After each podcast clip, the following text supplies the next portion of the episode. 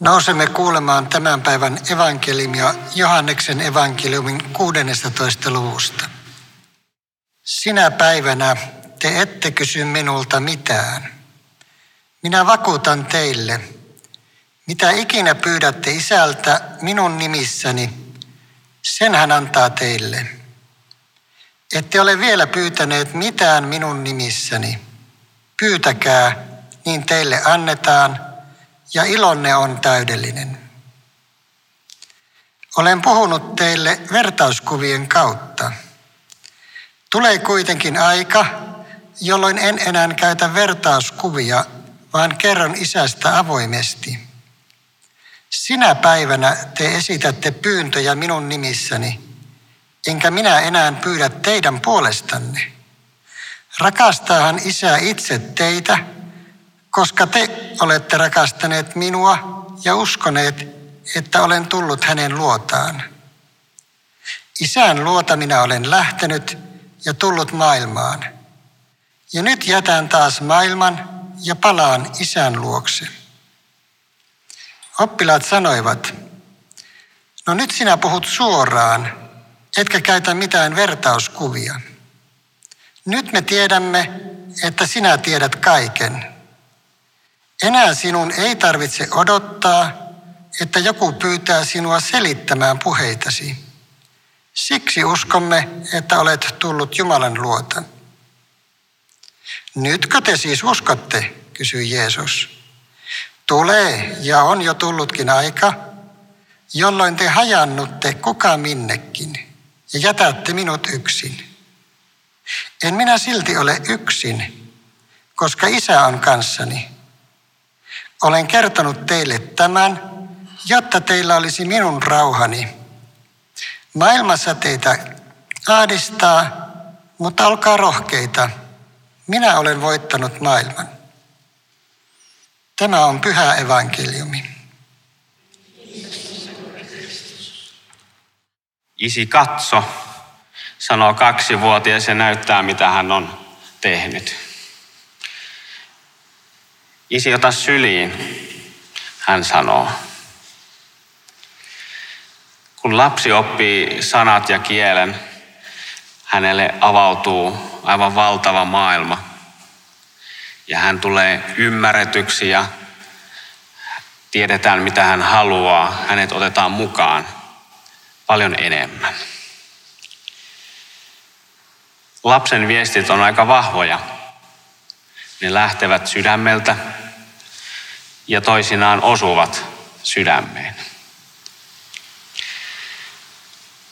Maailma on täynnä kaikenlaisia viestejä. Joka puolella meidän ympärillä on viestiä ja kuvaa ja sanaa. Mutta ehkä on niin, että rukous, joka on niin kuin tuo lapsen sana, on kuitenkin kaikkein voimakkain. Vaikka se olisi pelkkä heikko huokaus, epävarma hiljaisuus. Ihminen on viestiä.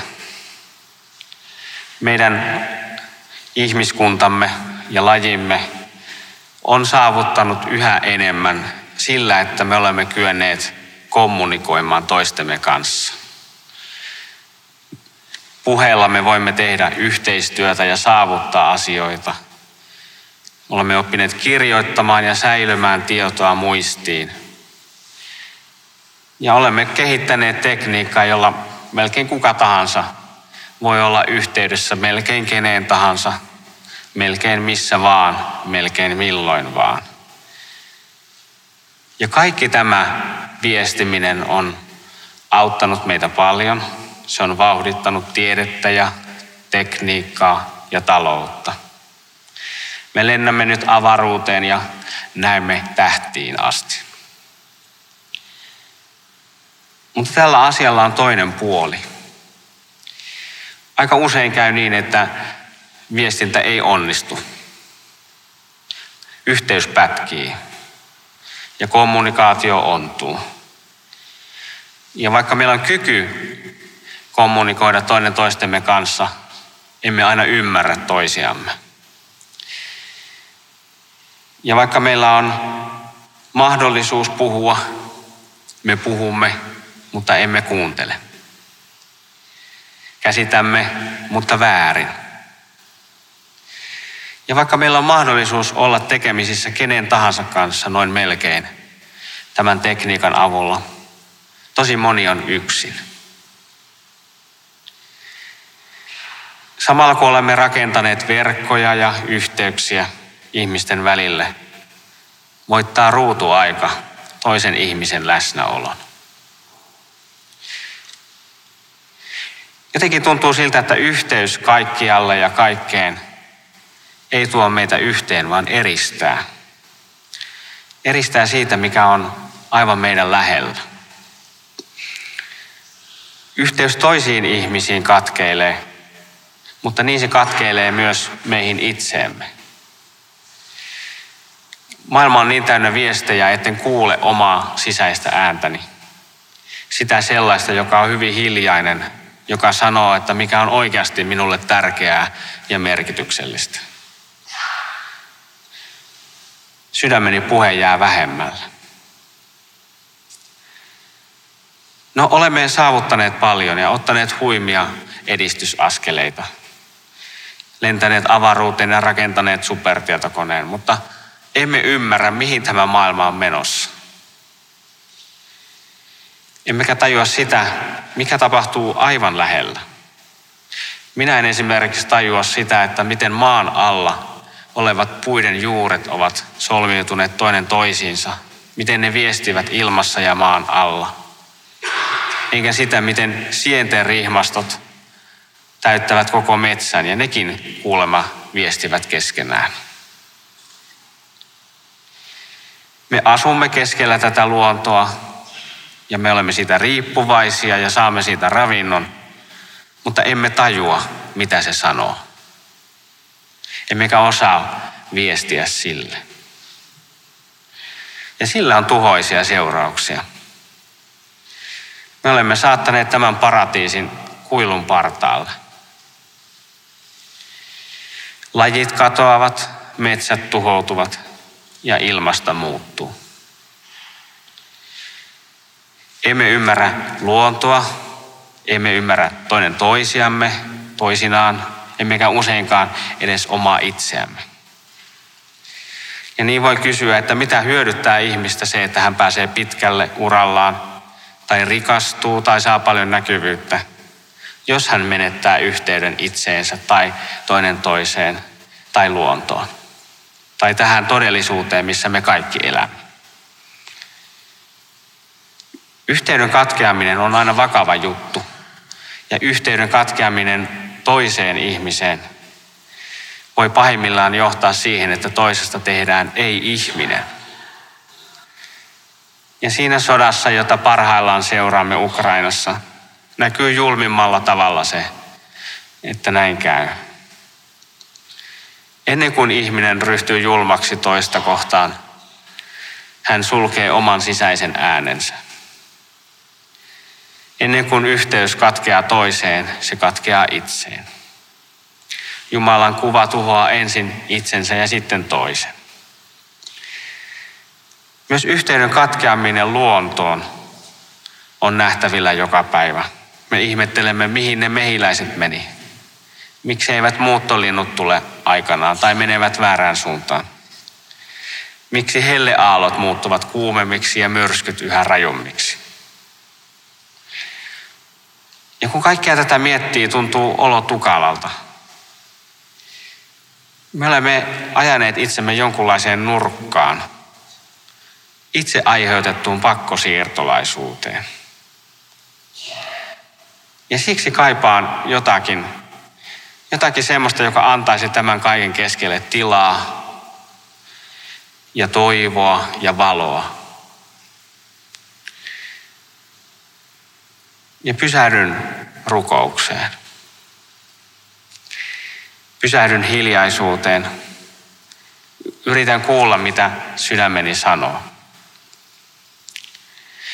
Pysähdyn ja rukoilen, vaikka aina tiedä, miten se viesti pitäisi muotoilla ja miten se pitäisi lähettää. Mutta tämän päivän sanat, jotka tuossa edellä kuultiin Jeremian kirjasta, ne ovat etsivälle rukoilijalle vahvoja ja lohdullisia. Te käännytte rukoillen puoleeni ja minä kuulen teitä. Ne ovat Jeremian toivon sanoja heille, jotka tuhansia vuosia sitten siirrettiin Jerusalemista pakkosiirtolaisuuteen Babyloniin. Mutta ne sanat kuuluvat myös kaikille niille tuhansille ja miljoonille ukrainalaisille, jotka lähtevät maastaan vasten tahtoaan. Ja ne toivon sanat kuuluvat meille kaikille. Kaikille, jotka kulkevat omassa elämässään, niin kuin me kaikki joskus vieraalla maalla. Millaista se sitten ikinä onkin. Jeremian kirjan sanat sanovat, että rukouksessa ei tarvitse pinnistellä. Te käännytte rukoillen puoleeni ja minä kuulen teitä. Ja myös päivän evankeliumissa on vahvat sanat. Pyytäkää niin te saatte. Mutta mitä se on se rukous? Onko se sydämen puhetta? Onko se sydämen puhetta Jumalalle? Ja onko se puhetta ensinkään? Onko se sittenkin Jumalan viestiä ja puhetta ja yhteyttä alusta alkaen? Onko se sittenkin kuin hengittämistä, joka on kaikkein luonnollisinta ja samalla elämälle välttämätöntä? Ehkä rukous on yhteyttä johonkin sellaiseen, joka nostaa minut kaiken tämän toivottomuuden yläpuolelle. Kaiken tuhon yläpuolelle, antaa sen keskelle toivoa. Niin, että voin kuulla ja ottaa todesta ne sanat, minä annan teille tulevaisuuden ja toivon. Rukous antaa tilaa. Se antaa tilaa kuunnella omaa sydäntä, sitä mitä hiljainen ääneni sanoo, mikä on kaipaukseni, mikä on minun iloni ja mikä on minun suruni. Se antaa tilaa katsella ympärille, mitä kaikkea minä näen ja minkä puolesta minä rukoilen, mitä täällä tapahtuu. Se antaa tilaa nähdä ne toiset, joiden puolesta rukoilen. Rukous antaa tilaa yhteydelle. Yhteydelle toiseen ihmiseen ja luontoon ja itseeni. Se on tila, joka korjaa yhteyttä. Ja samalla se luo tilaa häneen, joka on kaiken tämän takana ja kaiken keskellä, kaiken alussa ja kaiken lopussa. Hänen, joka sanoo, minä kuulen teitä. Ja ehkä siksi voin sanoa kuin lapsi, katso isi. Katso isi, miten kovasti yritän kaiken tämän keskellä. Miten kovasti toivon, miten kovasti haluan rakastaa. Miten kovasti haluan, että minut nähdään ja minua rakastetaan. Pidä minusta huolta. Isi, katso tuota perhosta, miten kaunis se on. Miten kaunis on tämä maailma. Anna meidän pitää siitä hyvää huolta. Katso isi, miten kauhea on tuo sota. Anna meidän tehdä rauhaa. Ja saan vastaukseni. Minun ajatukseni ovat rauhan, eivätkä tuhon ajatuksia. Saan vastauksen, joka antaa minun etsiä, pohtia, epäillä, olla väsynyt. Te etsitte ja löydätte minut. Saan vastauksen, joka ei jää vain sanoiksi, vaan lupaa tulla todeksi keskelle tätä maailmaa. Minä käännän teidän kohtalonne.